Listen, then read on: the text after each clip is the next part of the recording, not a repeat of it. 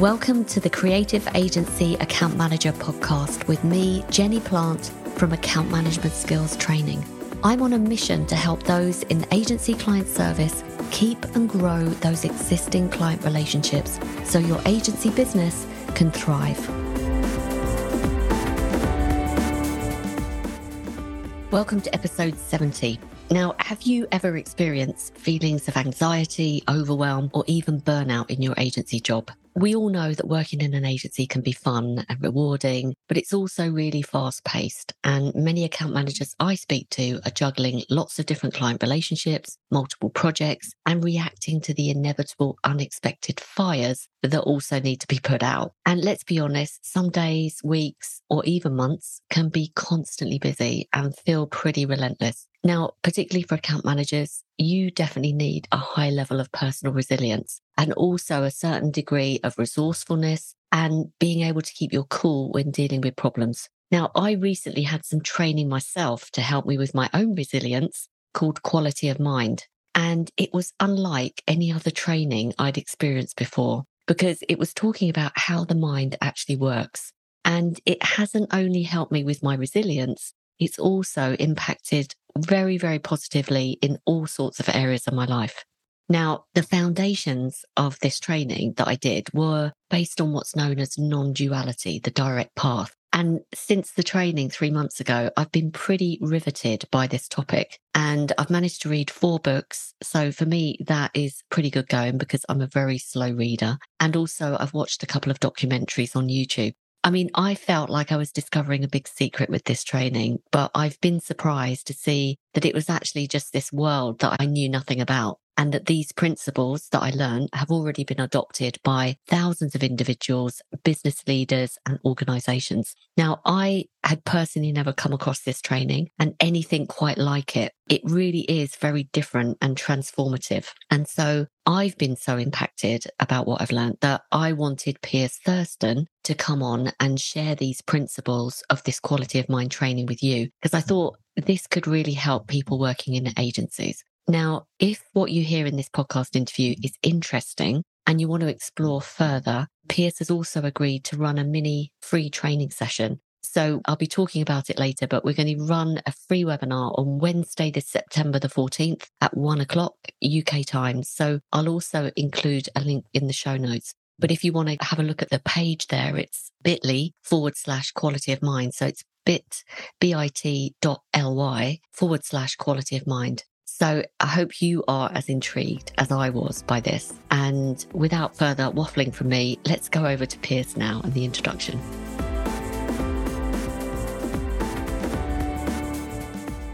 Well, today's episode, I'm super excited about speaking to Piers Thurston. Piers is an organizational change consultant and founder of Quality of Mind. He's got 20 years of experience in coaching and professional development. And the Quality of Mind program is the foundation of all human potential.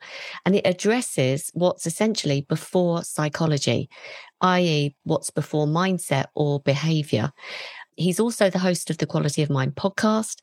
And having been through Piers's Quality of Mind program myself and seen firsthand how transformational it's been for me, I was desperately keen to get him on to the show to talk about how we could translate this for those working in the creative industry. And it turns out that Piers already has quite a lot of experience working with other agencies. So, Piers, welcome to the show. Jenny, hello. Pleasure to be here. And thank you so much for inviting me on. I'm really looking forward to our chat. Me too. So, would you mind starting by just sharing some of your experience and background up to the point where you started Quality of Mind? Sure. Yeah. So I'll give a nutshell of the last sort of 25 years. So I actually read law at university, but didn't find that massively interesting. But I was lucky enough at the time to be sponsored by Guinness, which is um, big drinks company. And I worked in United Distillers and I worked in marketing for them. And I really got interested in brands, innovation, consumers, because I'm always been interested in psychology, always like how people tick, whether that's consumer behavior or why people do what they do when they walk down the street. So I first of all went into FMCG sales and marketing for a couple of years. And then I realized how important it was the human element of a business. So I was working in big corporations like Walker's Snack Foods and Mars. And I realized actually, it doesn't matter how great your product is or how great your innovation is, it's all about the human part. And I came across in about 1999 two things at about the same time. One was called coaching, which was a new thing that was coming into the UK. Previously, coaching had been all about sport, but this is more about personal development coaching, and something called NLP, neuro linguistic programming. I put those two things together and thought, wow, this really makes a difference to people in how they live their life and their goals and their happiness, etc., etc. And I went through that for about sort of eight, nine, ten years, collecting lots of tools and techniques and approaches, going up the ladder of what you need to be to be a trainer of this and a coach of that. And I was working both with private clients and with organizations, big and small, around innovation and leadership, team development, visioning. I did a lot of training of other coaches as well in NLP and in coaching skills, and a lot of manager and leader as coach. And then in about 2008, I was lucky enough by one of my mentors in the States to be pointed in a slightly different direction. Something which I, to start with, I thought was the same as what I was doing. Then I realized it wasn't. It was something actually called the three principles as articulated by Sydney Banks. And that turned everything upside down for me and started me to look at what we are before psychology. And then really over the last 10, 12 or so years, I've developed further down that and got more what I would describe as upstream and more into what is technically now called direct path non-duality, which is a is a form of a if you could call it a spiritual understanding. But what we do with quality of mind is we've codified that to work with people in a very practical organization way in the workplace in leadership in teamwork in change in all those things so it's sort of bridging spirituality and psychology so we go from the profound to the practical and the last thing i'll say in my sort of nutshell ramble is i feel incredibly grateful just what a gift it is that i do what i do i've worked for myself uh, in, this, in my own small business for 20 25 years and i love it i absolutely love it because every day is a learning day and it's infinite. And I, I love watching people wake up to this. So that's me in a nutshell. And you can see your energy when you do the program, Piers. It oozes from you and how passionate you are. So I can honestly say that that is the truth. So you did sort of NLP, normal kind of coaching for 10 years. Then you changed path. What for you was so compelling about the chosen path, the quality of mind training versus what you'd done in the past? Well, I think it's realization based, really. So I had some realizations, which I'll describe in a moment, that when I started to see them, I just didn't see the value in what I was talking about from the more psychological approaches of NLP and coaching and things. And what I started to see was more about the nature of what we are as human beings, the nature of reality, of consciousness, of thought, of the mind, of the self. And uh, through some realizations of that for what I saw, it no longer made sense to help people in the way I was. And actually, I couldn't even help it. My mouth just started moving differently and saying different things and pointing to different directions, going against all of my training as a coach, you know, and an NLP, which, you know, is quite, quite a sort of concept and application based model. And I just started to see more and more of the simplicity, really, and the power of recognizing what we are, as I say, the true nature of what we are in the mind, and how we've innocently, invisibly got caught up in a lot of our psychology. But we can't tell really. I mean, I couldn't tell for 30, 40 years, you know, that that was sort of in the way I thought it was helpful, but it's not. But it isn't till you've seen it that you really recognize that. And I know you've been through some of that experience very recently, Jenny, so you can probably relate to that. But it is quite hard for someone who hasn't been through that to recognize it. But it was through realization and just seeing what I saw as true and, and always wanting to have the most valuable conversation I could with my client, not give them the old stuff sort of thing. So when you were training the NLP stuff and the coaching stuff, I mean, it worked to a certain mm. extent, but how do you describe the difference between what you were doing there and what people told you was the impact and now the impact of what you're teaching now? Like, can you see the two? Mm. It's such a good question because back then I used to get great feedback. People would find, you know, what I do very powerful and, and that was genuine. I don't think they weren't making it up and it, it looked to me like it was doing that. So, what's the difference to now? I think the difference now, well, there's two things really. I think some of the benefit they were getting back then, which is these sort of transformational shifts, they were getting despite what I was doing, not because of what I was doing. Wow. and I've actually got more and more elegant in pointing to that now. But the second thing was some of the changes they were getting were helping them at one level, but it helped them do life better. Right, definitely. But what people find now is they have realizations around quality of mind is there really is no doing of life that needs to be done. Right. When we recognize the nature of what we are, life lives us. And there's a magic in creation, in relating, connecting, beauty, love, resilience, imagination. All these things are there. And there's a more effortlessness about life. And that may, for some people, change what they do in life, you know, but they will sail more than row. So I, you could say in the past, I was good at making people row faster, good at making them have a bigger, fatter, larger goals and getting over their limitations. So getting over themselves. Now it's more about helping them recognize that we don't need to get over ourselves or around ourselves. We just need to fall back into what we truly are. And then the wind just takes us. And there's a real pervasive, as I mean, wide ranging, transformative benefit. And life feels different. So the one thing I would also say from people that have the understanding quality of mind is they can get more juice out of each moment of life without doing anything. They don't need bigger or better things. They just see the beauty and the richness in the ordinary. And that once people see it, it's you know, they can lose sight of it in the moment, but it's always there and they can easily click back into it.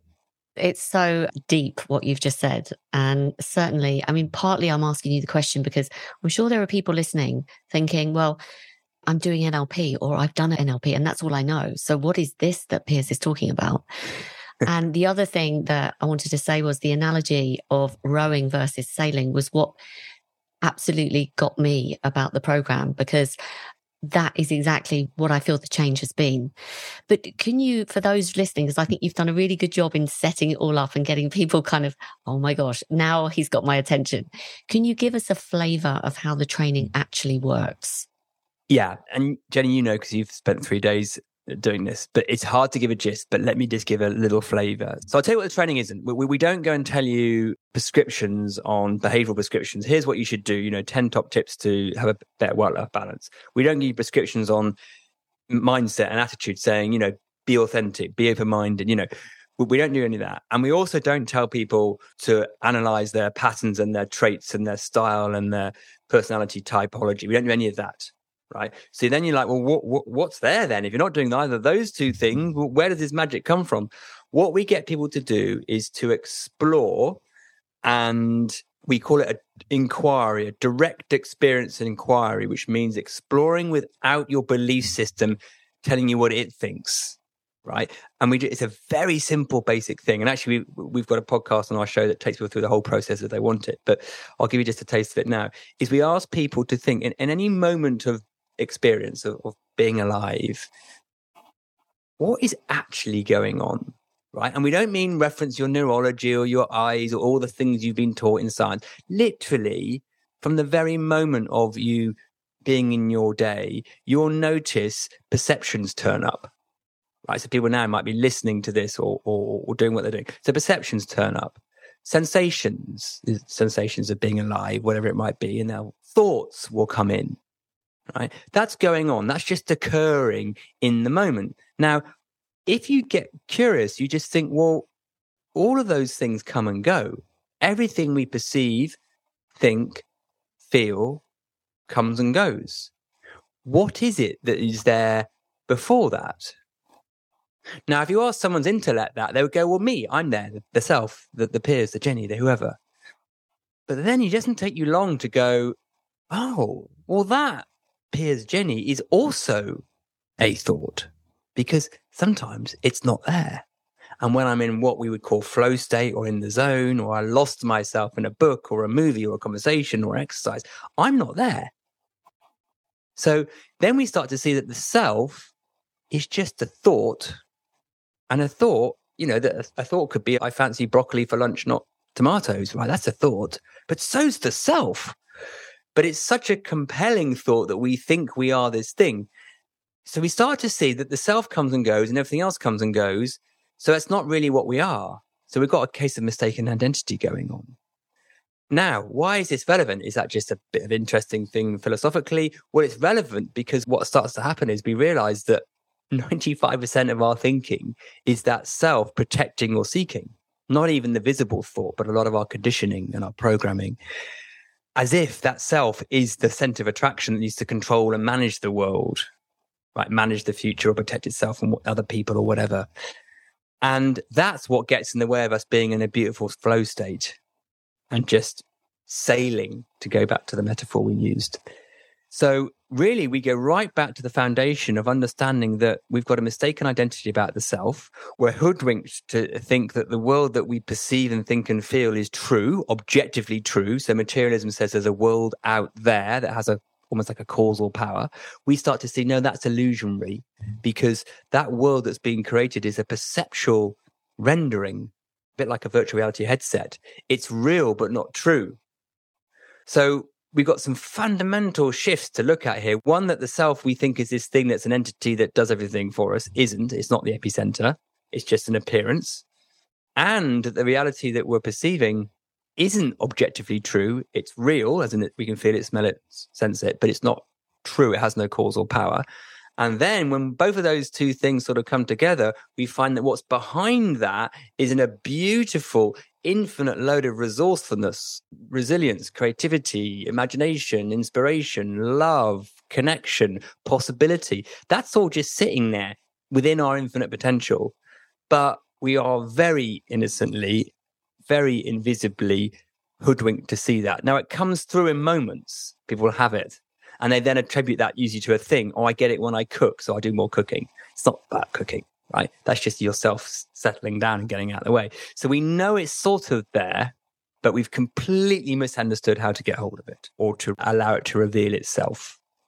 And particularly in the workplace, if I just dance to the workplace, because ourselves, this conceptual mind, personal mind self, is very active in the workplace.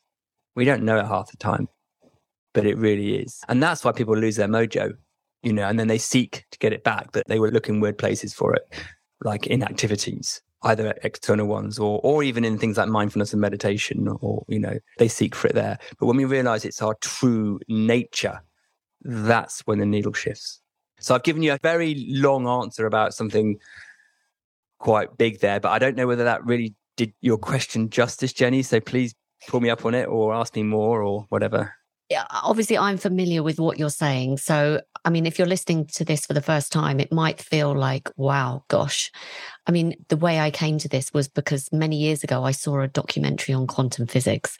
And it felt like what you were beginning to talk about was a kind of along the same lines about, you know, the nature of reality. But going back to why this is relevant and how this helps in the workplace, tell us a bit more about, you know, that disengagement piece. So someone's sitting in their job, because I think this is where it could be practical for people listening, you know, because there's probably someone listening thinking, God, I'm overwhelmed at work. You know, hiring is a massive issue at the moment. So we can't recruit people fast enough. So I'm overwhelmed with work. Thinking about, you know, pointing to the nature of reality mm. and the nature of thoughts and perceptions and feelings. Talk to me a bit more about how that can help someone in that kind of state currently. Yeah. And I work with a, a, lot of businesses and I work with a lot of people in Marcoms and things, and they have got a lot to do. And it's always like more, more, more, more, more, less people to do it with, clients wanting more and more and more. So it's quite easy to feel that overwhelm, juggling and plate spinning, and no time to truly think in, in an expansive new way. So, how does this seemingly philosophical or scientific or, or highfalutin thing help practically? Well, and this is one of the beauties of it, but it's sort of good news, bad news, because the bad news is there's no tool or technique to help your resilience or your overwhelm or whatever. It's not like I can give you like a, like an NLP. I could have given you a tool. But the good news is there's no tool, right? Which is great. but instead, it happens through realization and it happens through the system recalibrating, right? Now, you might think, well, what does that mean? Well, as we mentioned earlier, that we have a lot of self identification going on with the content of our reality. Right now, let's look at little human beings that don't do that, two or three year olds. Now, how quickly do they go from overwhelm to total peace of mind? Very fast. Why? Because they don't self identify with the content of their perceptions.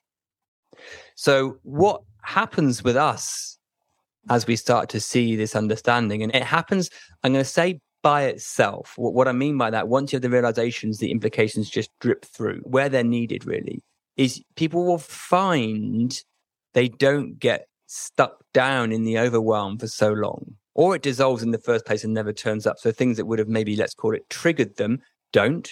Or if it does, it just doesn't stick. It's no longer made of Velcro, right?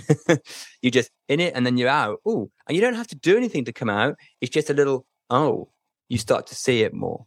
And then as this recalibration carries on, things just dissolve. So the self mind and a lot of its conditioning that was coming from a protecting or seeking place just dissolves. So it just gets better and better the more we recalibrate to the system. So the short answer is there's no tool or technique, but the realizations do the heavy lifting. Now, some people find that way of cause and effect that doesn't fit with their world, but it doesn't take long for you to start to see that it does right? Especially when you start to look at, well, how has realization happened in the past? Did I do anything to get a realization and a habit change? No, it tends to just sort of turn up.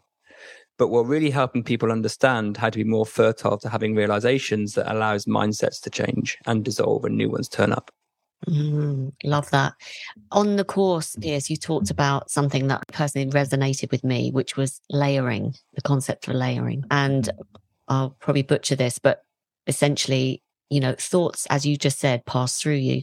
But sometimes we kind of self sabotage by putting too much emphasis on that thought rather than letting it pass through you, kind of layering upon it in your own little world. So you know, that client's been really nasty to me. Well, actually, I'm always having trouble with this client. And actually, maybe it's because I'm not very good at my job.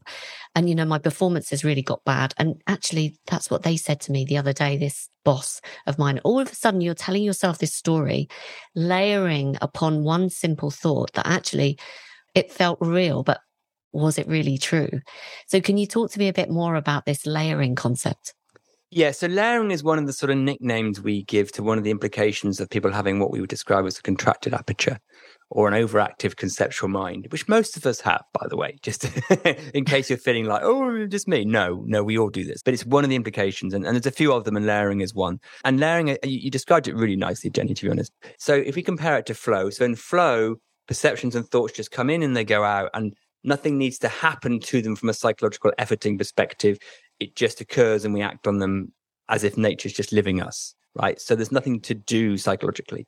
Layering is when the mind the personal mind has sort of attached itself to a perception or reality and then starts meaning making with narratives. The two most common layers that we put in are judgment and justification. So a justification is to well no wonder this is difficult because the client was difficult last time and other people find it difficult right? Or justification, you know, about, oh, well, yeah, well, everyone finds this, you know, it's a justification. The mind likes to justify, or a judgment that the layer would come in and say, that's because I'm not very good at this.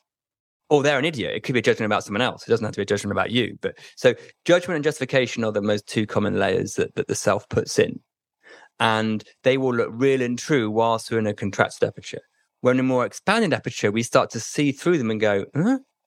And you're like, well, that's not the case. What's going on there? So that sometimes might be the next morning when you relook at the email from the client and you go, yeah, that bothered me yesterday, but it doesn't this morning. Yeah. And nothing's changed. The client email's still there. And you're looking at your reply going, oh, maybe I shouldn't have replied like that. Or maybe you kept it in drafts and you were able, you, you caught on to yourself a little bit. So layering is a nice practical way to see some of the implications of what we're talking about. Now, in NLP days, I would have given you a tool to fix your layering, right? A psychological tool. But we don't do that with quality of mind. We enable people to see through it, right? Which is so much more powerful. Which is more powerful. And as you beautifully said the other day, it then eclipses everything else we need. You know, we don't need anything else. Uh, quality of mind is everything we need. So, yes, recognize the layering is a psychological implication, but then the quality of mind way of seeing that doesn't fix it with a tool, which is just a tactical fix we see through the essence of it. And I think this is so useful. And that's why I'm keen to kind of share it with more account managers because this is the reality of our day to day jobs. It's tough. It's hard. And actually, you know, it's even harder when you are sort of in this kind of mindset and you're not helping yourself. So, I mean, the other day, Piers, you very elegantly put something on my post, which I want to read out because we were talking about the role of the account manager and how quality of mind could be beneficial. And you described the account manager's role as a catch all of always being able to find the relevant blend of creativity, resilience, perspective, empathy, inspiration, clarity, and balance, whatever the situation, whoever the client, like a Swiss army knife of resourcefulness and potential. That was, first of all, that was beautifully said. But specifically, can we talk a little bit more about how learning the quality of mind principles could help account managers specifically? Because you've obviously got experience working with yes. Um, and I was just thinking that, that yeah, it's like ego moment. That, that is quite a nice description, Piers. Well done. So, so, so there's there's an example of layering where I put a layering going. Well done, me. So, how could quality of mind help that? Well, I I think what's really key to see is in that role and roles like that, you know, you have to turn your hand to anything, you know, from very sort of practical things to very human things.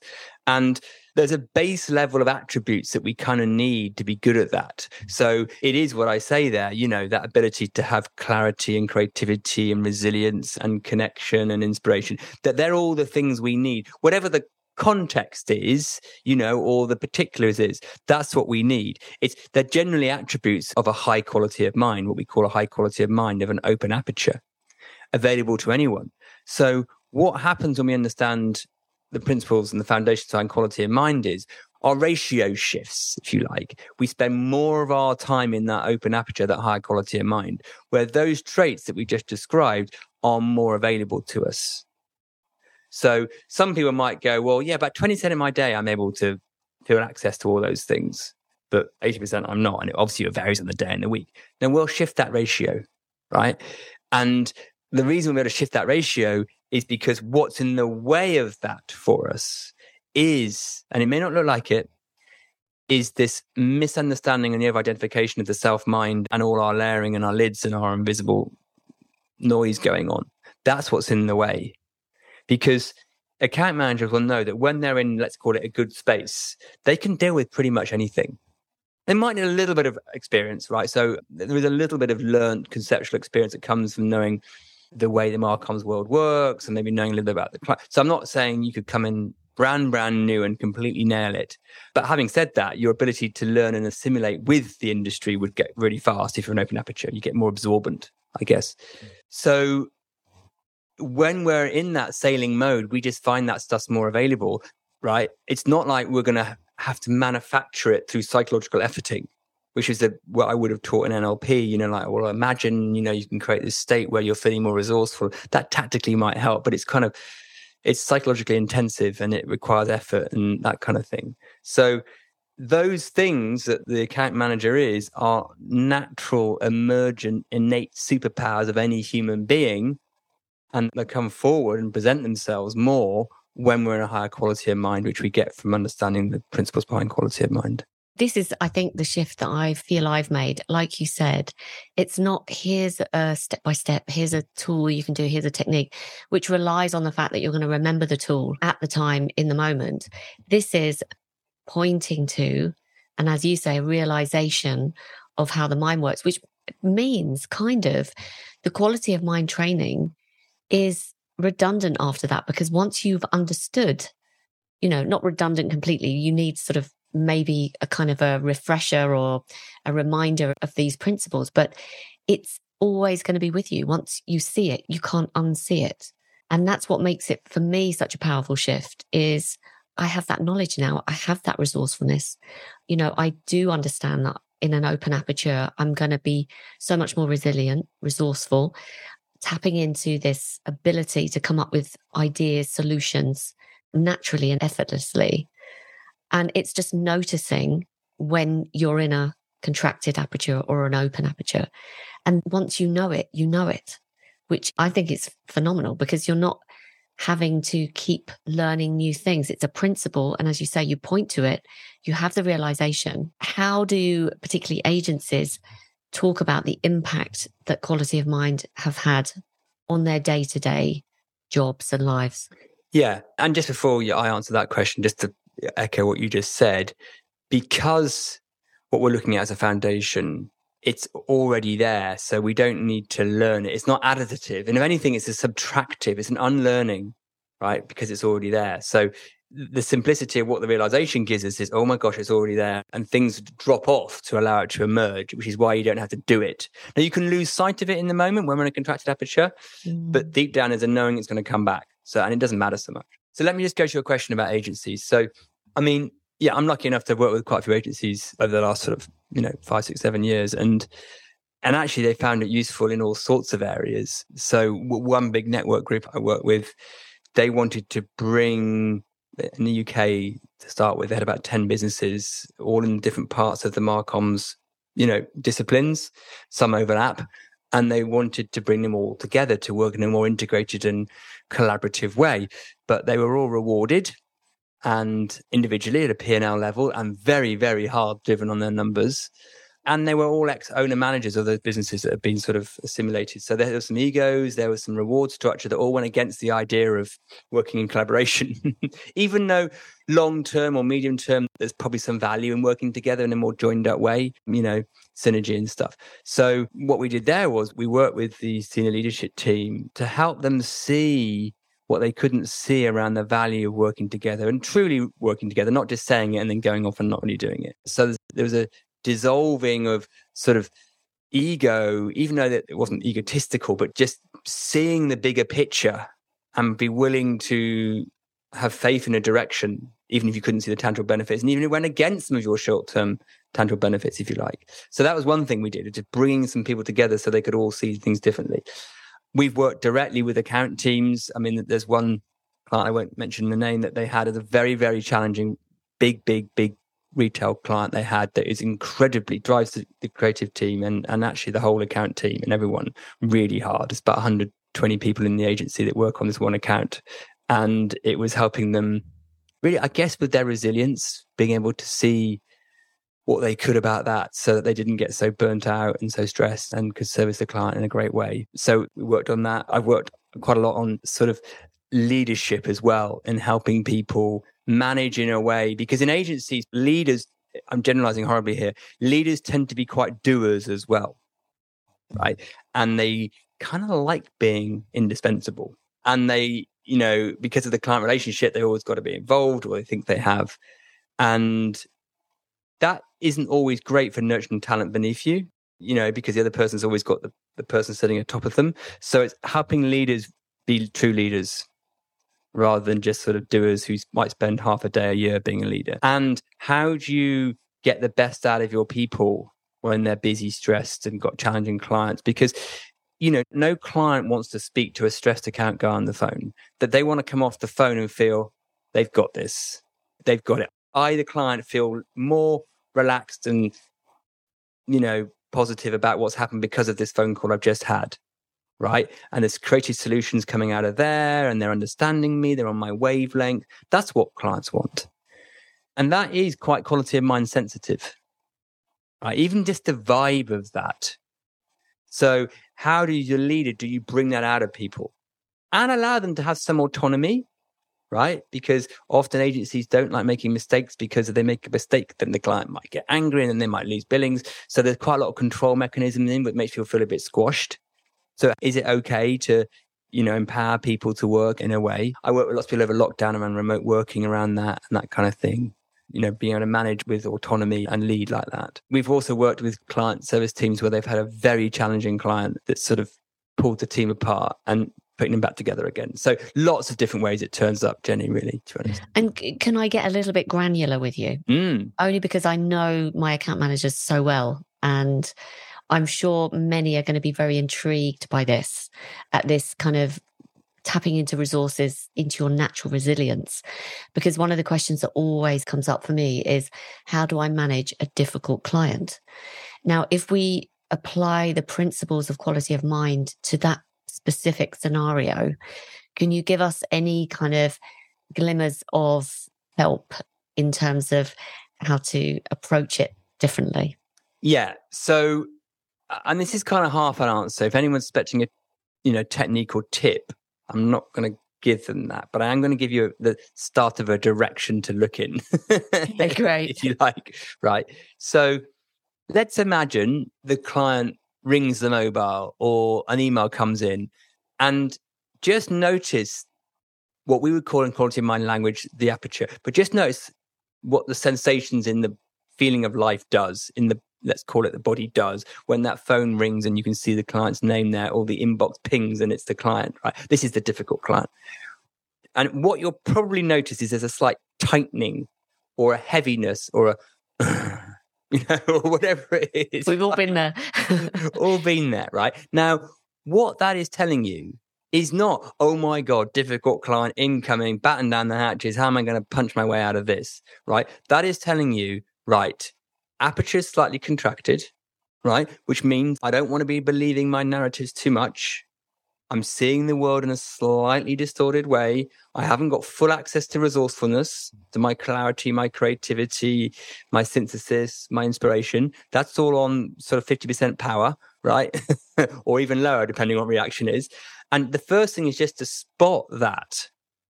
Because what we describe in quality of mind is that the aperture we are in in any moment determines two things the world that we see and render, right? The world that we feel and see, and our access to our resourcefulness. So if we can first of all spot that really there's at one level, at one level, there's no such thing as a difficult client.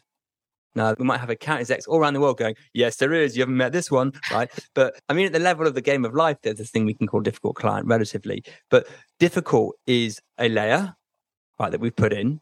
And whether we find that a lovely creative challenge to how to deal with the thinking of this client, or we think, oh my gosh, this is going to catch me out and I'm going to lose my job because of this, is down to our own narrative. So the practical tip is to spot your aperture, which is a felt thing. And we've got videos about this. If, if people want to look at it, little two minute videos, and just see what that does to the way you see the world and your access to your resourcefulness. And if you can just spot that, it means you're not as squished up against it. And that gives you a bit of space for it to dissolve or something fresh to come in. Now, I don't know if it's the right level of granularity for the time and the audience we've got, Jenny, but you tell me. I think that's fantastic mm. because, I mean, I think probably everyone to a certain extent listening can identify with exactly the experience that you've just described because a lot of it is about anticipation, isn't it? You know, I had a missed phone call from a client and actually I was being coached at the time. Obviously, we're not quality of mind. This was many years ago. And all of a sudden I said, I know what he's going to say. He's going to say this and then he's going to say that. And I think it might be about this. Before you know it, my whole body and sensation was in a level of anxiety and stress. Now that was me generating all of that from one missed phone call. Yeah. You know, talk about that wasn't true. And actually, it was completely the opposite. When I called him back, it was about something completely unrelated. So I think uh, what I'm saying with this, I think there is this noticing of what kind of aperture do I have? What kind of state am I in? Versus knowing that you have this ability to tap into something yes. so much more abundant. And I think that's what excites me as well about learning the quality of mind principles is that it's there. You just need to tap into it. Yeah. And I think, you know, if I take your little example there a bit further, what's lovely about that is let's say that you had phoned the client back and it was something they were angry about or annoyed about, rightly or wrongly, who cares? You know, it doesn't matter. But you like, they weren't actually being nice. You know, they were like, boom, boom, boom, right? Even if it was that, our ability to deal with that, be resourceful, find solutions, listen deeply, be empathetic, whatever it is, right? And how much we will let it get to us, if you want to call it that, will be determined by our aperture in the moment. So we're not saying, oh, don't believe the universe because bad things don't happen. Yes, they do. Yeah, you'll get grumpy clients, whatever. But your ability to let that affect you and your resourcefulness to deal with that is all down to the mind. Right. And that's why we're always better at solving someone else's problems than our own. Or, you know, when you come back from holiday for a couple of weeks, you're like, I've got this, I've got it. Right. And you pointed to it just a minute ago, Jenny, that we really have no idea as to the resourcefulness that we have, the infinite resourcefulness that we have, and the magic of creation and what happens. And we also deeply underappreciate the fact that the presenting reality can't damage what we are. Not at the true level. It cannot, it doesn't matter how bad it gets, it doesn't damage us. It might damage our presenting psychology for a while. But it doesn't damage what we truly are. That's ring fenced. Mm. And that's so useful to know because it takes the sting out of everything. You mentioned earlier on that you've dealt with a lot of leaders. I would imagine that if you're going to fundamentally change the whole organization, you have to start there. And I mean, uh, from a really practical commercial perspective, I'm thinking of maybe independent agency owners who are listening to this. What would you say from your experience of doing this for over 13 years or so have been kind of the financial impact of quality of mind? Can you give us some flavor of how that's affected? Yeah, very lucky that that they sort of see it as, as invaluable because and I'm talking now about, you know, uh, uh, small organizations where the leaders have done it and they've cascaded it down. I mean, you know, as an organization, you know that you did the training with some of it, you know, they've put it in there. New starters come and do it, right? So that the leaders got it, they see it. And I think for any business, it's invaluable because it's about the human factor. But in an agency world where your product is your people, right? You just get, even if you've got a 10% increase in the way your people turned up, that's going to have a ripple effect across everything on the P&L, on the on the money they save because they're not ill and taking time off, on the business they bring in at a tangible level, on the value they add to those clients, on the talent that you'll attract and you won't lose in the great resignation, right? Just on that, you get your money back, right? So really, because the benefit is so pervasive across so many levels, it, you know, you'll get tiny increases will be worth it. But some people would say things like, I'm five times more productive now. You know, and that's just on productivity, let alone how much they're enjoying their family and their kids and their health. And I mean, the benefits for home. I'll add to that because you're right. When I came to your program, there were three new staff members for a company that adopted this. And I was fascinated and I was interviewing all of them, like asking them questions. How has it changed the organization? And they were adding additional thoughts like, just the communication between departments, the fact that I think it's events based, isn't it? And hmm. events, mm. You know, it's frantic doing events, isn't it? But she said there's a calmness that goes throughout, and the department leads are very present, very thoughtful. There's lots of respect for one another. So there was all these kind of additional benefits as well as the increased productivity. It was just the whole way the organization worked together and with this shared understanding and language, which I thought was I mean, like nothing else I've ever. Yeah, it's lovely. And it goes sort of wider than that. They get a real sense of oneness. And this will sound trite to some people, but the heart of their business, I know it's about love. And that's the word I think they might have even used on the workshop. Now, you've got corporate people talking about love. What? No way. Right. But not love in a trite way. What they mean is that at our essence, we are all one. Yes, we're going to get caught in our psychology and judge each other, blah, blah, blah. But let's bring it back to that oneness that we all are, all trying to do our best we possibly can as a team, especially when things get frantic, right? And we support each other. And one thing I noticed in their business is they're very supportive of each other.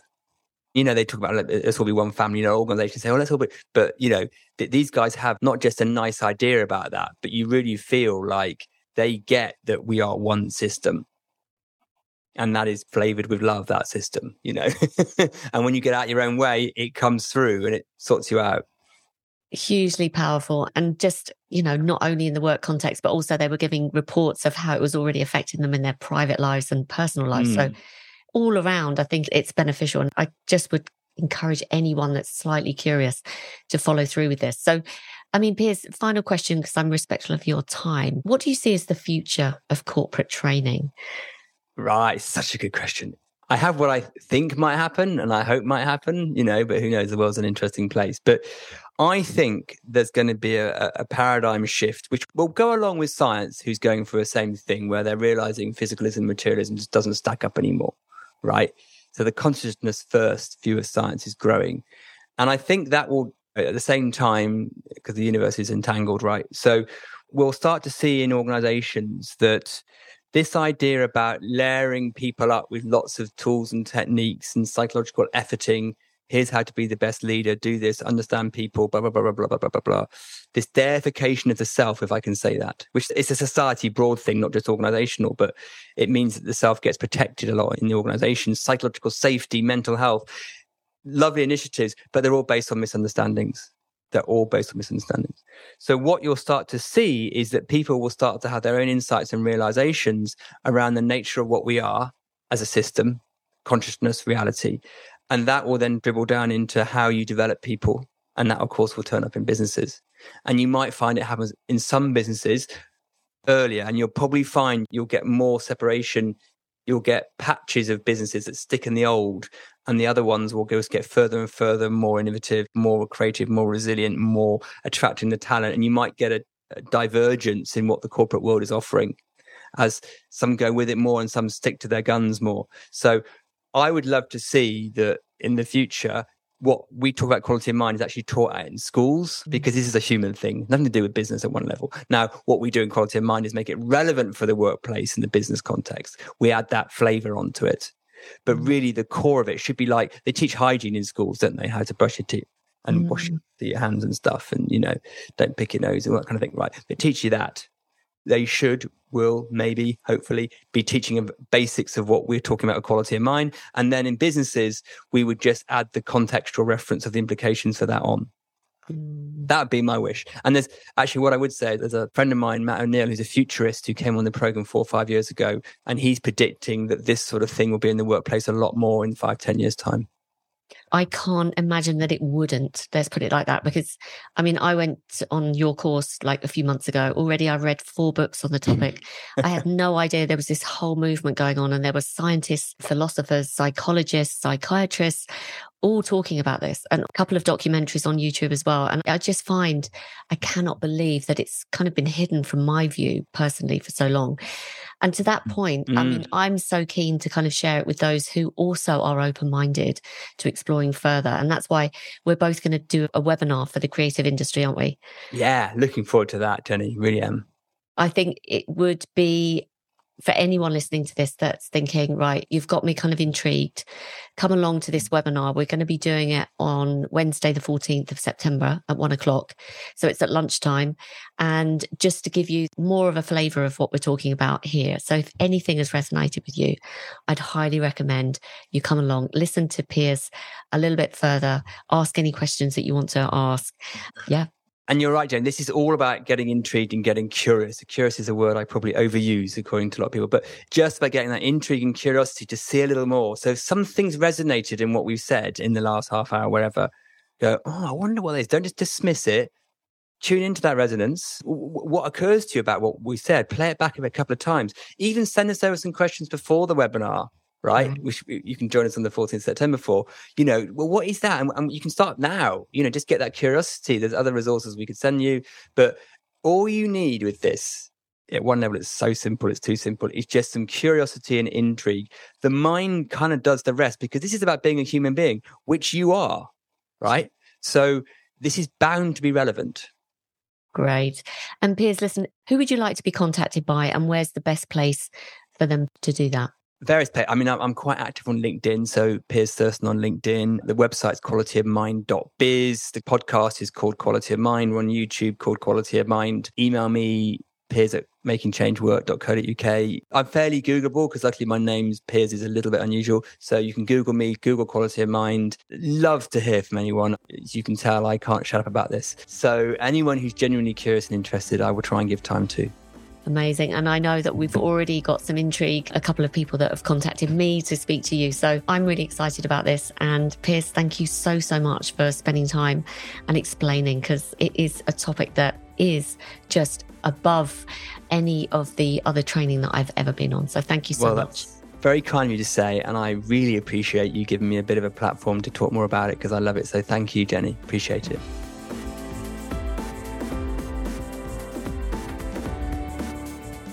If my chat with Piers has piqued your interest and you're curious to go a bit deeper, or maybe you want to ask questions to see if it might help you or your agency team, then please join us for this Quality of Mind for Agencies mini training on Wednesday, the 14th of September at one o'clock UK time. And if you're listening to this in the future, it's 2022. The link to register is bit bit.ly forward slash quality of mind. So bit.ly forward slash quality of mind. I hope to see you there.